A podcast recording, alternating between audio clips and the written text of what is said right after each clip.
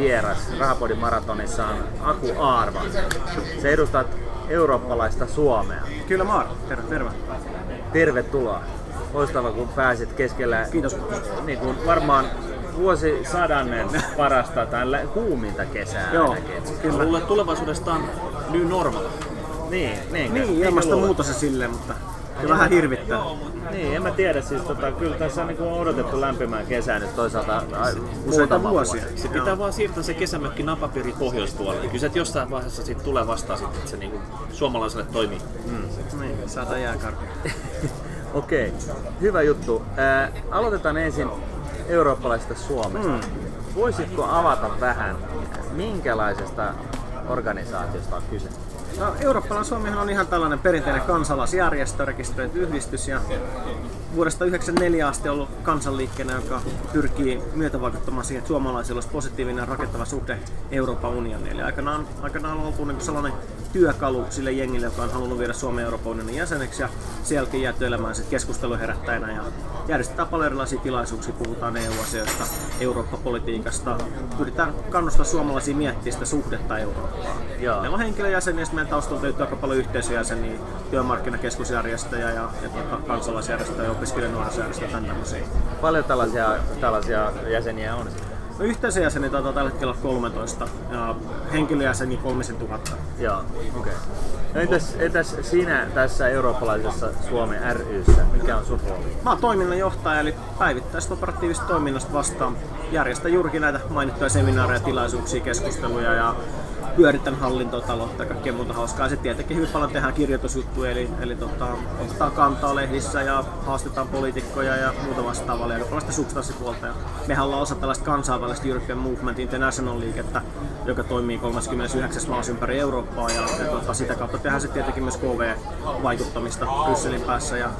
Eli lobbausta. Siis te olette pahamainen lobbausjärjestö. No näin, voisi näin ajatella jo tietyllä tapaa, mutta me ollaan aika sellainen pehmeä ja positiivisesti lähestytään. Meillä ei ole kauhean tiukkoa poliittisia linjoja, me halutaan enemmän näitä muut miettiä ja me voidaan heitellä niitä ideoita, että mistä kannattaisi lähteä. Okei, mikä teidän tavoite, ultimaattinen tavoite? Onko se niinku kasvattaa EUta? Saada uusia jäsenmaita mukaan vai enemmän niinku sisäistä integraatiota EUn sisällä vai mitä siellä pitäisi niinku tapahtua, jos kaikki menee teidän pelikirjan mukaan? Jos kaikki menisi meidän pelikirjan mukaan, mä luulen, että silloin kansalaiset on älyttömän kiinnostuneet siitä, minkälaista Eurooppaa me rakennetaan, minkälaista Euroopan unionia me rakennetaan.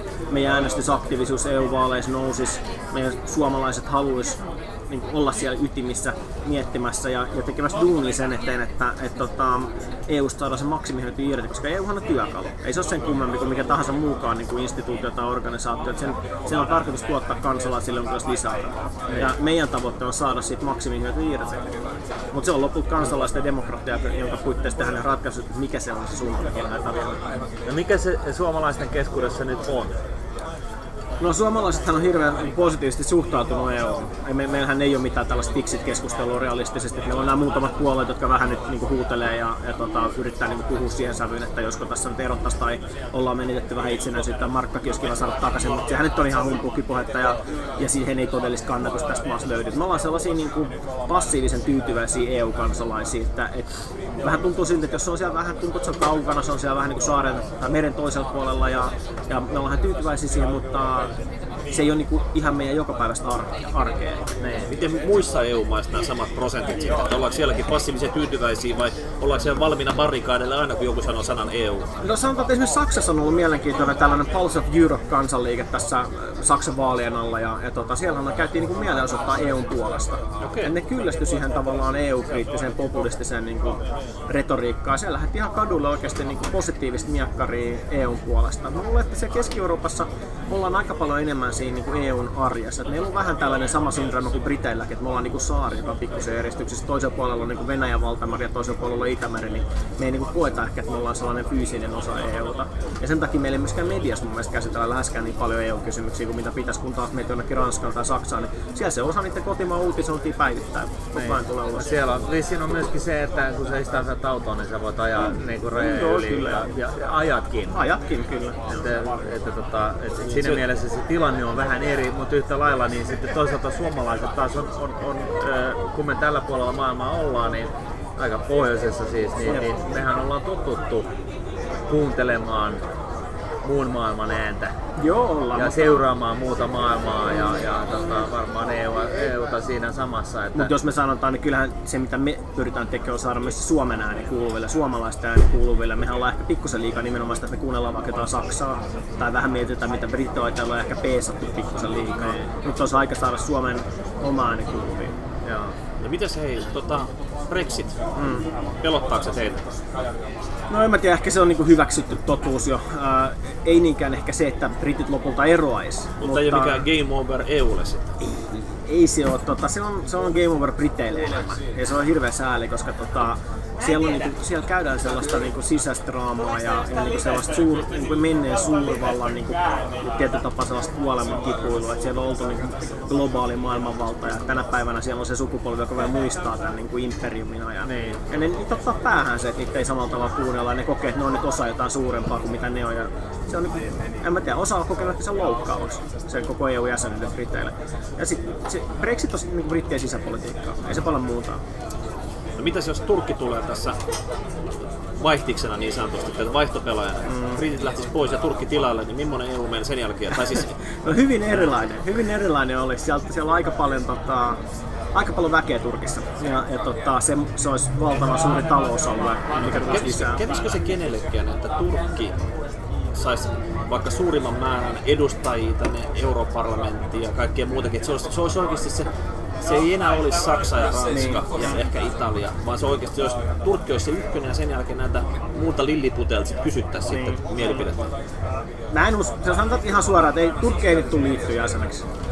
Se ei tule tapahtuu varmaan 20 vuotta ja se johtuu sitten nykyisestä poliittisesta johdosta, mikä siellä on. Tai jos nyt suoraan sanotaan, niin se johtuu yksivaltiasta, mikä sinne valittiin just.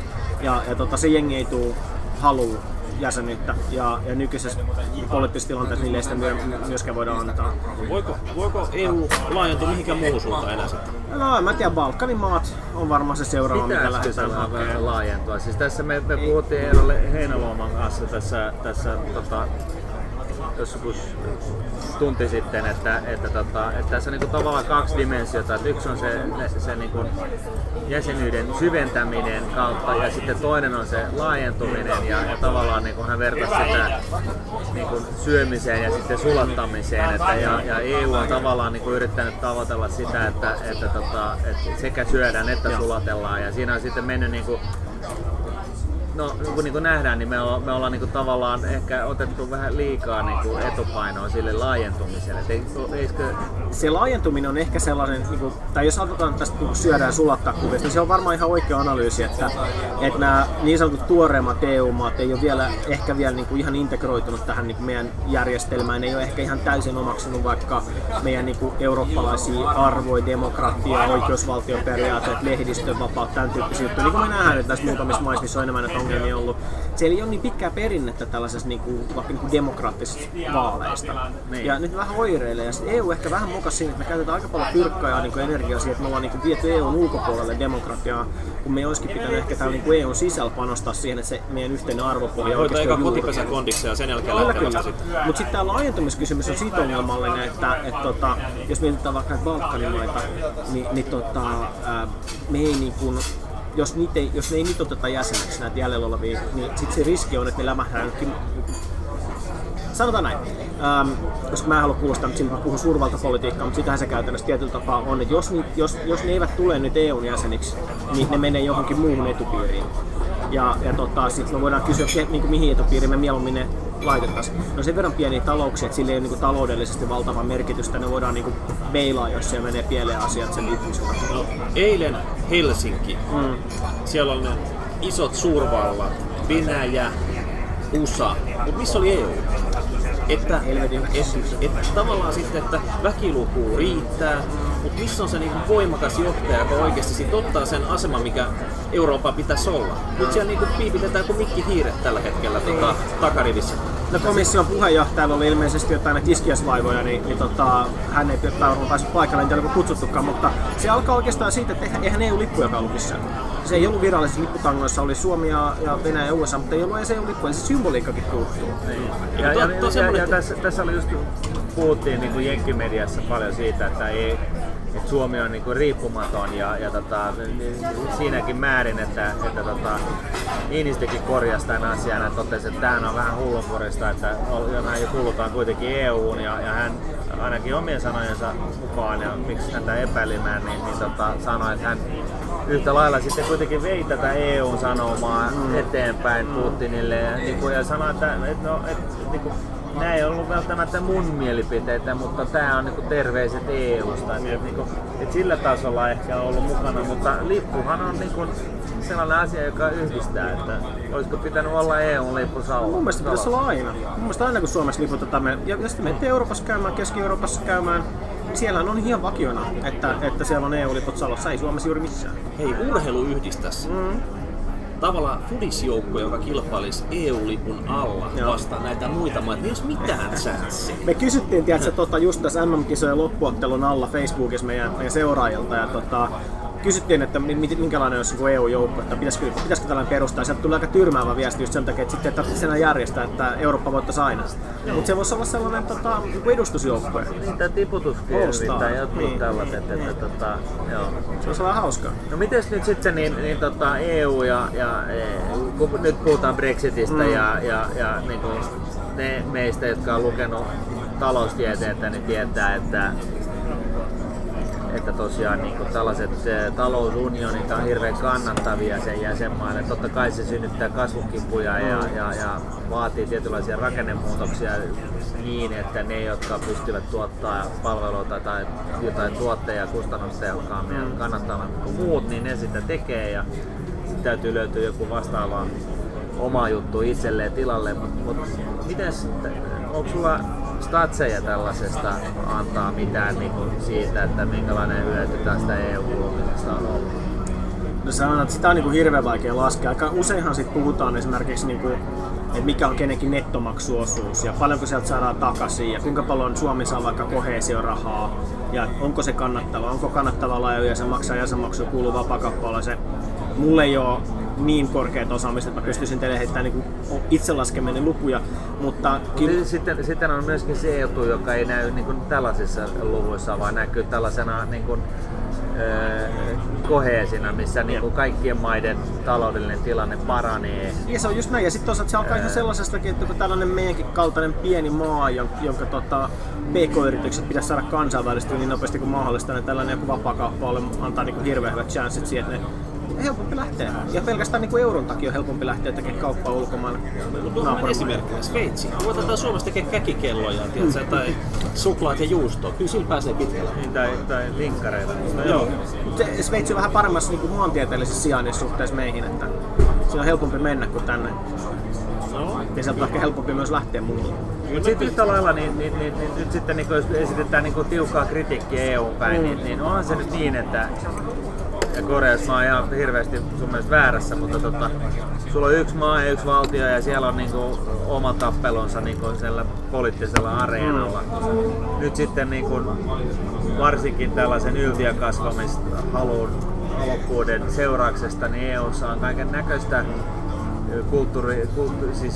kulttuuritaustaa ja valtiotaustaa ja yhteiskuntataustaa ja tavallaan jos esimerkiksi konkretisoidaan tätä ja oli tämä edellinen tiukka finanssikriisi 2008, niin siinä missä Yhdysvallat totesi, että okei, tämä meni kaputte, että tästä tuli näin paljon takkiin ja wrote it off ja totesi, aloitetaan huomenna uudesta pöydästä ja keskitytään kasvuun, niin EU siinä meni tavallaan 10 vuotta siinä, että kinataan ne asiat ja päätökset maaliin ja siltikin niin se oli, ei mennyt läpi sillä ehkä toivotulla määrätietoisuudella. Niin siinä hukattiin monta hyvää vuotta tavallaan. Mä oon siinä ihan samaa mieltä tuosta. Tuossa on se ongelma tuossa tavallaan EUn tavassa tehdä päätöksiä. Ne ylipäätänsä viedä eteenpäin jo tehtyjä päätöksiä. On varmaan se, että niihin ladataan niin hemmetisti sellaista poliittista pääomaa ja egoa. Et sit jos me ajatellaan, että joku talouskurisisotkin asioita, olisi pitänyt antaa pankkien kaatua, ehkä kun maan mennä konkurssiin, niin sinne joku euronkin ympärille ja niin talousliittojen ympärillä on valittu niin paljon poliittista pääomaa, kellä ei niin oikein varaa. Et se ei olisi taloudellinen kysymys enää, vaan se on niin poliittista egoa ja uskottavuutta. Mutta se on realismia. Se on realismia, mutta sen takia se oli niin hemmetin vaikea se talouskriisi hoitaa, että varmaan se on helpompi antaa niiden pankkien kaatua ja antaa joku Kreikan mennä konkurssiin ja sitten niin tavallaan resettaa tilanne. Mutta se olisi ollut vain poliittisesti mahdollista. Siis mä oon täysin samaa mieltä. Siis Royal Bank of Scotlandista, niin, joka oli yksi näistä kriisipankkeista Brittien saarella, niin se on niinku hyvä esimerkki tällaisesta pankista, jolla oli paljon ongelmajätettä taseessa. Ja se voi niinku kuvitella, miten se keskustelu on jo silloin käynyt Blairin ja kyseisen firman pankin pääjohtajan kanssa. He ovat tuttuja, ennestään tuttuja. Päättänyt mennä yhteiseen kubiin syömään lounasta ja sitten toimari tulee sinne niin ja moikkaa Blairia niinku tuttavasti että mitäs Toni, että kuinka sutii. Ja sitten jossain puolivaiheessa niin, RBS:n pääjohtaja toteaa, että hei, että sehän nyt on niin, että meidän tase on ihan puroa. Että tää finanssivalvonta, niin sehän tosiaan nyt on siellä meille ihmettelemässä tätä meidän taseen laatua ja siis mähän olen ehdottomasti sen puolesta, läpinäkyvyyden puolesta ja kaikesta tällaisesta, mutta että mä ajattelin vaan ihkaista, että nyt sitten jos tätä asiaa me todella suurella intensiteetillä ajetaan läpi, niin sehän johtaa siihen, että tämä pankki kaatuu sun syliin, joka sitten taas osaltaan johtaa siihen, että sulla tuskin enää valitaan niin poliittiseen jatkoon ja näin ollen, niin Ehkä tässä voisi niinku sallia tällaisia, tiedätkö, että kirjoitetaan lainaehdot uudestaan ja uusiksi, ja vaikka ne on käytännössä defaultissa ja todetaan, että hei, että nyt on 100 vuotta maksuaikaa, niin se hoidetaan sillä tavalla tyylikkäisesti pois. Niin, ja vaikka se ei olisi edes yksittäisen poliitikon niin henkilökohtaisen uran päätös tai ongelmia, mutta se on näiden isojen niin järjestelmien, mitä on kasattu sieltä jostain niin 70 vuoden takaa, mikä tavoitteen pohjimmiltaan on säilyttää rauha Euroopassa. Esimerkiksi tämän päivän niin nationalismin nousu ympäri Eurooppaa ja tällaisten autoritaaristen johtajien nousu niin näiden talouskriisien ja maahanmuuttokriisin ja pakolaiskriisin seurauksena, niin se tuo ihan aidon huolen lähinnä siitä, että kuinka pitkään säilyy rauha Euroopassa. Ja se on se pohjimmainen kysymys, mistä me kannetaan todellista huolta, ei niinkään yksittäisten poliitikkojen niin selkänahoista tai edes yksittäisten maiden, vaan siitä, että jos tämän homman antaa kaatua. Euro vielä nyt on sellainen, että joku Italia voisikin siitä ehkä lähteä kävelemään, niin kuin maailma ei tuhoudu, mutta jos Euroopan unioni alkaisi oikeasti hajoaa, niin sitten sen jälkeen ollaan taas nopeasti siinä tilanteessa, että nuoret miehet on juoksuhaudoissa ja siviilit kärsii. Tässä oli aikaisempi vieras, niin oli hyvä pointti ja puheenvuoro siitä, tai mielenkiintoinen sellainen, missä hän totesi, että kun on ollut tämä niin kuin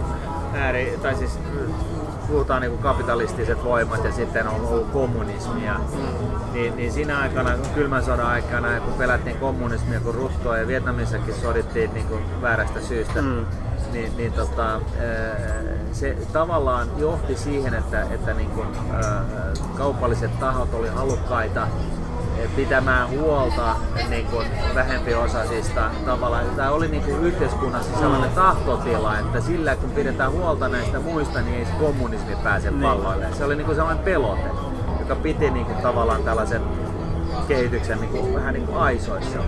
Ja nyt sitten niin, ajatus oli tässä se, että populismi on tämä uusi kommunismi, että nythän me nähdään, miten niin kuin mielivaltaista sekoilua se voi olla. Ja toivon mukaan muutkin kuin sinä ja me niin pelästytään tätä kehitystä ja halutaan tolkunpolitiikkaa takaisin, jossa sitten taas on niin kuin sama pelote. Että populismi itsessään ei ole se kaikkein dramaattisin, koska populismihan nyt on aina. Emme tarvitse katsoa kohan jokaisen meidän perinteistä puoletta, niin ne populistisesti lupaa ne vaaleja, mitä sattuu. Mutta sitten kun se on populismi yhdistetty johonkin muuhun, se voi olla populismi yhdistetty EU-kriittisyyteen, mikä nyt ei sinänsä vielä ongelma, mutta sitten kun se ei perustu enää faktoille, niin se alkaa haastaa. Tai sitten jos on niinku populismi yhdistetty epäterveisen nationalismi, että tänne alkaa marssia jotain niinku Oodinin lapsia ja muita, niin sitten se alkaa niinku mene pieleen. Ja kyllä me ollaan huolissaan siitä, siitä syytä olla kaikki huolissaan. Ja sitten suuremman syynä meidän tulevissa vaaleissa, meillä tulee mielenkiintoinen vaalikevät 2019, niin kaikkien pitäisi raahautua sieltä sohvilta vähän miettiä, että ketä me halutaan meidän hallitukseen, minkälaista linjaa ne vetää ja ketä me halutaan parlamenttiin. Mitäs sun statsien perusteella vaalikevässä, onko mitään mahdollisuutta EU itse linjan lähtenyt haastamaan sinä vaalien? On ollut, että sitten on aika iso show vielä. Niin Suomessa se ongelmahan on näiden vaalien läheisyys, että eduskuntavaalit vie aika paljon tilaa eurovaaleilta, mutta tämä Brexit tulee aiheuttaa sen, että nämä EU-kriittiset populistit tulee käyttää sen kortin. Jos se toteutuu, se on todiste siitä, että EU ei ole ikuinen. Jos se lykkääntyy, se on todiste siitä, että kansa ei kuunnella, tai se peruuntuu, niin se ainakin on todiste siitä, että kansa ei kuunnella. Et se antaa niinku vettä myllyä EU-kriittiselle populismille joka tapauksessa. Siitä tulee vääntää. Sitten toisaalta kun nämä kahdella meidän kotimaisella niin EU-kriittisellä populistipuolueella ei oikein ole mitään muuta aseita kuin maahanmuutto ja EU, niin pakkohan niitä se kortti käyttää. Hallahan on tulossa takaisin Suomeen. Ei lähde enää EU-vaaleisiin tilanteeseen. No mites Eero Heinaluoma puhuu siitä, että hänen mielestään pitäisi syventää, oli puhuttu verotusoikeudesta, että se yhdenmukaistettaisiin näiden EU-maiden kesken. Ja nyt on tavallaan sitten, että on EU, mikä on tänne löyhä organisaatio, mutta sen sisällä sitten on vähän niin kuin omat pelisäännöt, millä tietyt maat kilpailee toisia EU-maita vastaan sitten, kun pitäisi yhdessä kilpailla niitä muita maita vastaan sitten. Niin miten sä näet tämän? Kyllä se olisi varmaan se ensisijainen juttu, että nämä jo tehdyt päätökset, vaikka nyt talous- ja pankkiunionin liittyen pitäisi saattaa maaliin. Niin kuin meilläkin on politiikassa sanonut, hallituksen linja on siinä mielessä järkevä ollut, että se integraatio, mitä nyt on päätetty, pitäisi viedä maaliin, mutta sitten samaan aikaan meidän pitäisi saada jotkut askelmerkit sekä Suomessa että sitten Brysselin päässä komissio ja parlamentin pitäisi kyetä linjaamaan, että mihin suuntaan mennään, koska nämä kaudet on niin pirun lyhyitä, että jos me jokaisen kauden alussa mietitään, että mitä seuraavaksi tehdään, niin meillä menee puoli kautta siinä tapellessa. Eli me tarvittaisiin joku pikkusen pidemmän aikavälin niin yhteinen eurooppalainen visio siitä, että mitä Euroopan unionista halutaan. Eihän meidän Suomessakaan hallitukset tekee vuodeksi kerrallaan joku EU-linja. Ja ehkä sellaiset yleispiirteet löytyy jostain hallitusohjelmasta. Tämä nykyisen hallituksen hallitusohjelma on sen suhteen hyvin epämääräinen. No miten EU-sisäinen tahtotila, niin sehän vaihtelee maittain ja toiset haluaa rusina pullasta ja toiset haluaa se pulla rusinoineen. Niin, ja toiset haluaa niin kuin tehdä kakkua, että toisin sanoen niin kuin tiivistää sitä yhteistyötä vielä entisestään. Mikä on tämä niinku, the master plan tämän asian suhteen? Että, no me olemme kaikki toivoimme, että nyt kun Macron valittiin Ranskan presidentiksi, tai valitutti itsensä Ranskan presidentiksi erinomaisen populistisen kampanjansa jälkeen, niin Saksa ja Ranska olisi kyennyt taas viemään EU:t eteenpäin ja Eurooppaa eteenpäin. Tässä ei, ja siinä piti olla itse asiassa aikaakin tarpeeksi, mutta sitten tuli tämä niin Saksan hallituskriisi, joka venyi ja paukkui, ja siellä tuli niin Merkelille tuli täysin odottamattomia ongelmia. Et siellä olisi tullut hyvä kompromissi Saksan ja Ranskan välillä, oltaisiin saatu sellaiset askelmerkit, jotka olisi varmasti kelvannut muillekin, mutta Merkel on tällä hetkellä niin heikolla pohjalla, että hän joutuu niin sitten sisäpoliittisesti just jarruttelemaan aika paljon niitä uudistuksia, mitä muuten oltaisiin varmaan saatu ajettua maaliin ennen seuraavia eurovaaleja. Että tällä hetkellä tilanne on auki. Miten Suomessa? Tämä Suomen Macron, Jallis, pystyykö se tekemään samanlaisen momentin tässä vielä loppusuoraan sitten? Nyt jos tietäisin sen, niin olisi varmasti rikas poliittinen konsultti, joka myisi vanhoille puolueille keinoja pysäyttää sen, mutta onko vanhat puolueet ymmärtänyt keinot pysäyttää tämän sitten? Mä luulen, että Jallis pysäyttää itsensä, siis mä kyllä monessa suhteessa arvostan miehen tekemistä, mutta Jallis on yksin purjehti, ei se vene pysähdy, tietysti, jos ei tule iso kari. Mikä semmoinen voisi olla? Hän yrittää rakentaa kansanliikettä, ja se vaatii oikeasti sen, että se kansa lähtisi mukaan siihen. Nyt siellä on joitakin tuhansia ihmisiä lähtenyt kokeiluhalusta vähän äänestyttää. No, siellä on nyt pari tuhatta jokereista kannattajaa mukana. No, meilläkin on 3000 henkilöjäsentä, mutta ei mekään kansanliike siinä mielessä olla, että me pystyttäisiin massattuomaan kadulle ja oikeasti muuttamaan poliittista järjestelmää tälleen. Okay. Että puolueiden, tai en tiedä aikoinko Jallis rakentaa puoluetta, mutta tuollaisen organisaation pyörittäminen on aika haastavaa, että emme näe tällaista Macron-ilmiöä, vaikka hän nyt sellaista yrittää varmaan rakentaa vielä syntyvän. Voihan se olla. Hän näyttää aika paljon tällaista niin oikeistoliberaalia markkinatalousporukkaa, jotka voisi Aleksin kautta lähteä. Mutta se vaatii sitten sen henkilön kanssa. Sitä mä lähinnä epäilen, että onko Jallis se oikea kaveri sitten. Mitäs hei, jos puhutaan henkilöistä, Jyrki Katainen on tulossa maitojunalla takaisin tänne kotisuomeen sieltä Euroopan komissiosta. Niin. Onko Jyrki saanut mitään aikaiseksi? Jyrki on saanut paljon aikaiseksi, mutta sanotaan, että en tiedä, onko se maitojuna, mitä muut hän pystyisi vielä tekemään. Se on varmaan aika realistista ajatella, että siitä ei hirveän paljon korkeammalle enää EU-ssa lähetä. Ja ehkä he on perhepiirissä kokenut, että se on aika tulla Suomeen. Ei maitojuna oli vaan hyvä termi, mä ajattelin käyttää sitä suhteetta. En mä tiedä, siis kyllä me ollaan niinku tyytyväisiä meidän niin meppien kuin komissaarinkin työhön niin eurooppalaisessa Suomessa, mutta se tekee hyvää tätä Suomessa. Et vaikka mekin seurataan asiaa, niin me tiedämme mitä. Sellainen asia, mistä mä en syyttäisi niinkään niin meppejä tai Katas, mä syyttäisin meidän mediaa, joka on ollut ihan avuton niin uutisomaan ja oikeusymyksistä. Mutta kun media valitsee sitä uutisointia, niin, missä klikit toimii, ja sitten sinne tulee ne käyrikurkkuja ja muuta roskaa. Tänään Veikkauspotti 3 miljoonaa osu Orimattilaa. Se on se kyllä ykkösuutinen siitä. Mutta sanotaan, että mielellään kuulisin merkittävästi enemmän uutisia EUsta, vaikka se sitten olisikin se, että Katainen ei ole saanut aikaa mitään. Okei, vielä Stubb. Onko hänellä mitään chanceja Kataisen paikalle? No sehän perustuu oikeastaan siihen, että jos ajatellaan tätä komissaarivalintaa, niin siitä tarkoittaisi, että kokoomuksen pitäisi olla vaalejen jälkeen pääministeripuolelle, koska se komissaaripaikkahan menee siis ykköspuolelle. Orpo duunaa nyt tälläkin hetkellä sieltä, että sä valtiovarainministeriön kammioissa näitä osakesäästötilejä, millä tämä ratkaistaan? Jos kokoomus on ykkönen, niin mä uskon, että Aleksanteri Stubbista tulee äärimmäisen hyvä komissaari, ja jos kortit ja tähdet asettuu oikein, niin on ihan mahdollista, että hän olisi myös EPP-ykkösehdokas. Okei, mutta hei, sä näit, Rinne kävi tässä just äsken istumassa siinä samaa jakkaraa, mistä olet nyt. Hän on päättänyt viedä nyt SDP-pääministeripuolueeksi. Onko sen jälkeen, niin voiko Stubb unohtaa nämä komissaariunelmat? No jos Stubb on EPP-ykkösehdokas, niin siitä varmaan käydään aika tiikot neuvottelut. Mikä on EPP-ykkösehdokas? No, se on joko Stubb tai sitten se on joku saksalainen. Niin, että aika hyvä tuotsit tavallaan. Niin, kyllä sanotaan, että en mä välttämättä pidä sitä niin maailman todennäköisimpänä asian, että Stubb valitaan EPPn niin ykköstyrkyksi, mutta on se mahdollisuuksien rajoissa. Joo. Mutta sinänsä ihan sama, että kumpi puolue näistä kahdesta olisi se ykkönen niin kuin, vaalien jälkeen. Molemmat on EU-myönteisiä puolueita, jotka tekee hyvin niin kuin, rakentavaa EU-politiikkaa, ja suomalaiset voittaa siinä, jos meillä on niin kuin, maltillista jengiä siellä tämmöistä. Te julkaisitte itsekin podcastiin? Joo, kyllä, Euroopan suuntapodcastiin. Joo.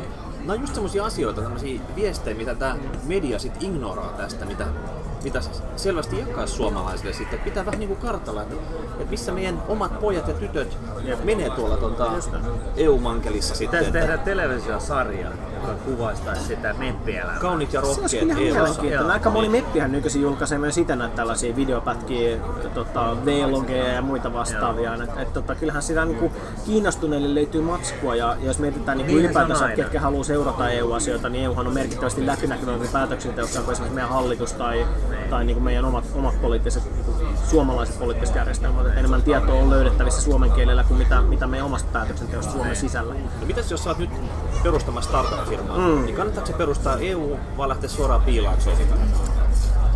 Se riippuu varmaan, että mitä se firma tekee, mutta lähtökohtaisesti on se varmaan aika paljon helpompaa pistää pystyyn, vaikka nyt sitten Suomessa tai jossain muussa EU-maassa.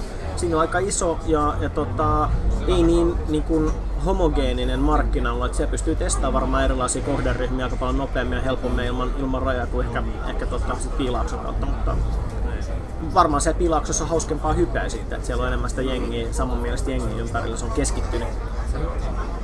Asiasta viidenteen. Mites nyt sitten, kun sä oot ilmeisestikin niinku pro-EU?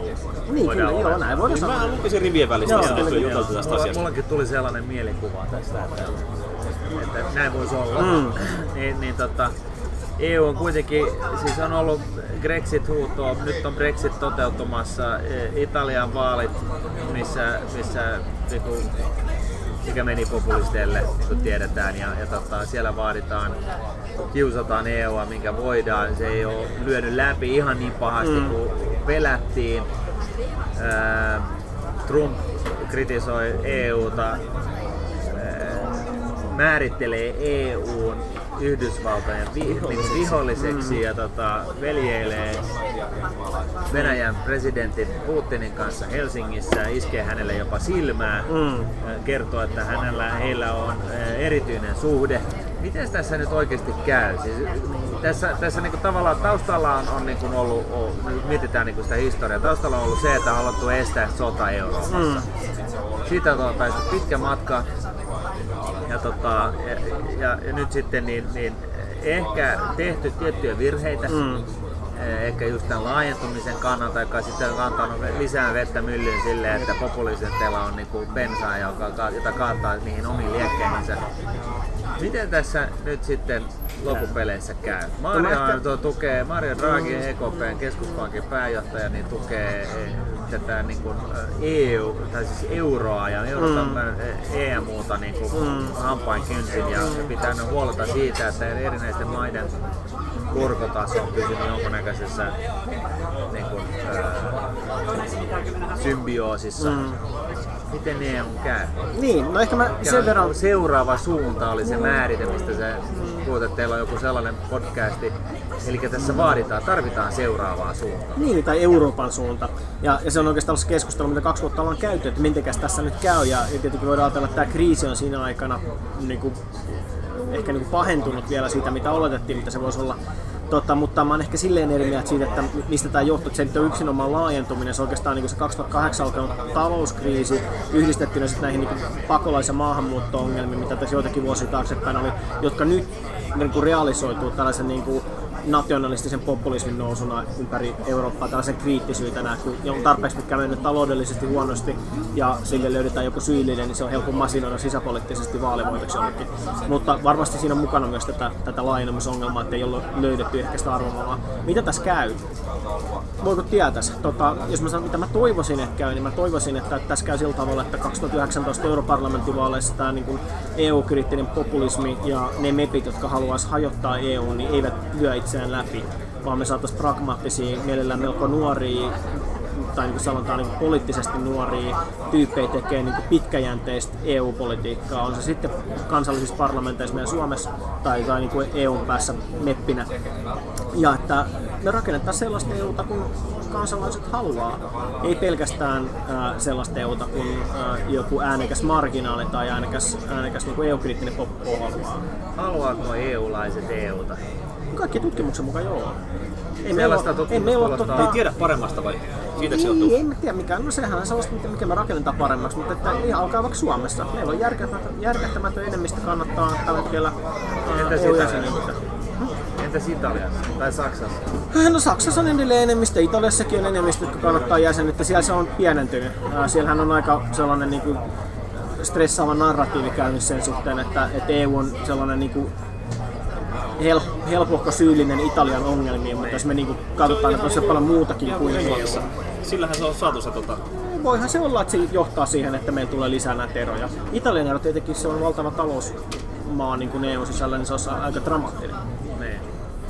Mutta me niin kuin pelkäämme pahinta, toivomme parasta, että teemme työtä sen eteen, että oli lopputulos mikä tahansa, niin se on demokraattinen ja kansa on oikeasti niin kuin toivottavasti miettinyt, että mitä ne haluaa tältä työkalulta. Mä korostan edelleen, että EU on työkalu, ei se ole mikään itseisarvo, että se on olemassa. Se pitää palvella meidän. Kyllä se näin on. Mä kuulun myös niihin, jotka on EU-myönteisiä ja näkis, että se on EU-myönteinen populisti. Joo, en mä tiedä sit populistilta. Mä en ole politiikassa enkä ymmärrä sitä yhtään mitään, mutta henkilökohtaisesti mä toivon, että EU pysyy kasassa ja mä uskon, ja se perustuu ihan siihen, että mä uskon tällaiseen niin kuin isoon kauppa-alueeseen, jossa niin kuin ne, jotka tekee asioita paremmin kuin muut, niin ne sitä myös tekevät ja sitten muut keksii omat vahvuusalueensa.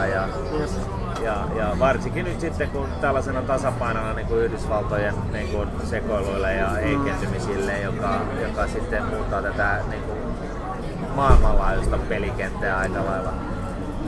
Mutta siitä huolimatta, kyllä niin kuin tällainen politiikkonoviisi kuin minä, niin kyllä mulla oli aikamoinen järkytys, että Briteille voidaan myydä niin paljon pajunkäyttä, siis suoranaisia valheita asioista ja saada aikaiseksi äänestystulos, mutta ei välttämättä nyt sitten kuitenkin edustanut ainakaan informoitujen, eli siis tietävien ihmisten niin kuin enemmistön kantaa. Ja nyt sitten sulla on italialaiset, jotka ehkä jossain määrin ainakin Keep calm britteihin nähden, niin vaikuttaa aika tulisilta ja näin. Ja on pakolaiskriisi, joka on heikentänyt Merkelin kaiken näköisiä niin uhkia vähän joka suunnalta. Isoa myllerrystä joka puolelta. Isoa maailman myllerrystä joka puolelta.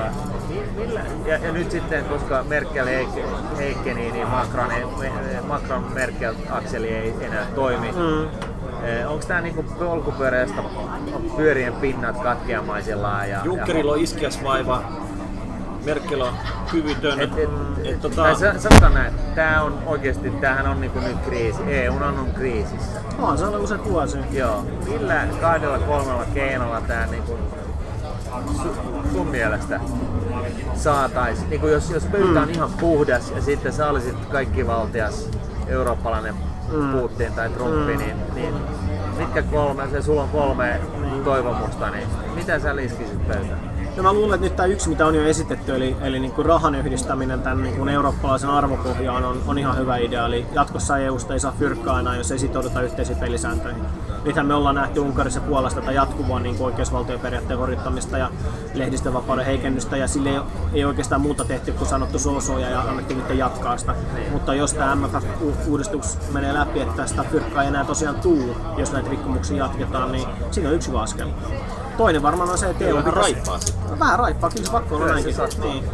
Ja toinen, mitä mä nyt ihan vilpittömästi uskon, on se, että meidän pitäisi tukea näiden niin kuin tuoreempien demokraattisten maiden kansalaisjärjestötoimintaa. Siellä on hirveän lyhyt perinne siinä, että uskallettaisiin vaikka mennä kadulla osoittaa mieltä tai niin kuin ilmaista itseään samalla tavalla kuin me voidaan Suomessa tehdä. Et siellä on totuttu siihen, että sitten siellä tulee niin kuin tankit kadulle, jos näin tehdään. Eli tukea sellaista kansalaisjärjestötoimintaa eri maissa, mutta se hyödyttäisi niin kuin demokratiaa ja se rauhoittaisi sitä porukkaa, kun ne saisi niin kuin ilmaista mielipiteensä. Vähän sellaista niin kuin, CIA-toimintaa Lähi-idässä tyyppisesti. Synnytetään sellaista, että niin kuin, ihan vaikka niin niissä maissa, vaikka Pohjoismaissa, missä on pitkä perinteet niin kansalaisesta toiminnalla, voitaisiin auttaa ja tukea sitä toiminnan kehittämistä. Siinä on toinen. Se on sitä ruohonjuurta, koska se lähtee kuitenkin siitä, niin kuin, tavallaan sieltä niin hyvin niin matalalta tasolta, niistä kansalaisista itsestään. Jos ne ei luota ja usko siihen järjestelmään, niin se on ihan sama, mitä poliitikot sanoo. Ja silloinhan se jengi on niin ohjautavissa vaikka median kanssa, niin kuin Briteissä kävi, että kun se on niin perus niin narratiivi tietyn osan mediasta oli aina se, että EU on syyllinen kaikkeen, niin kyllähän sitten kun se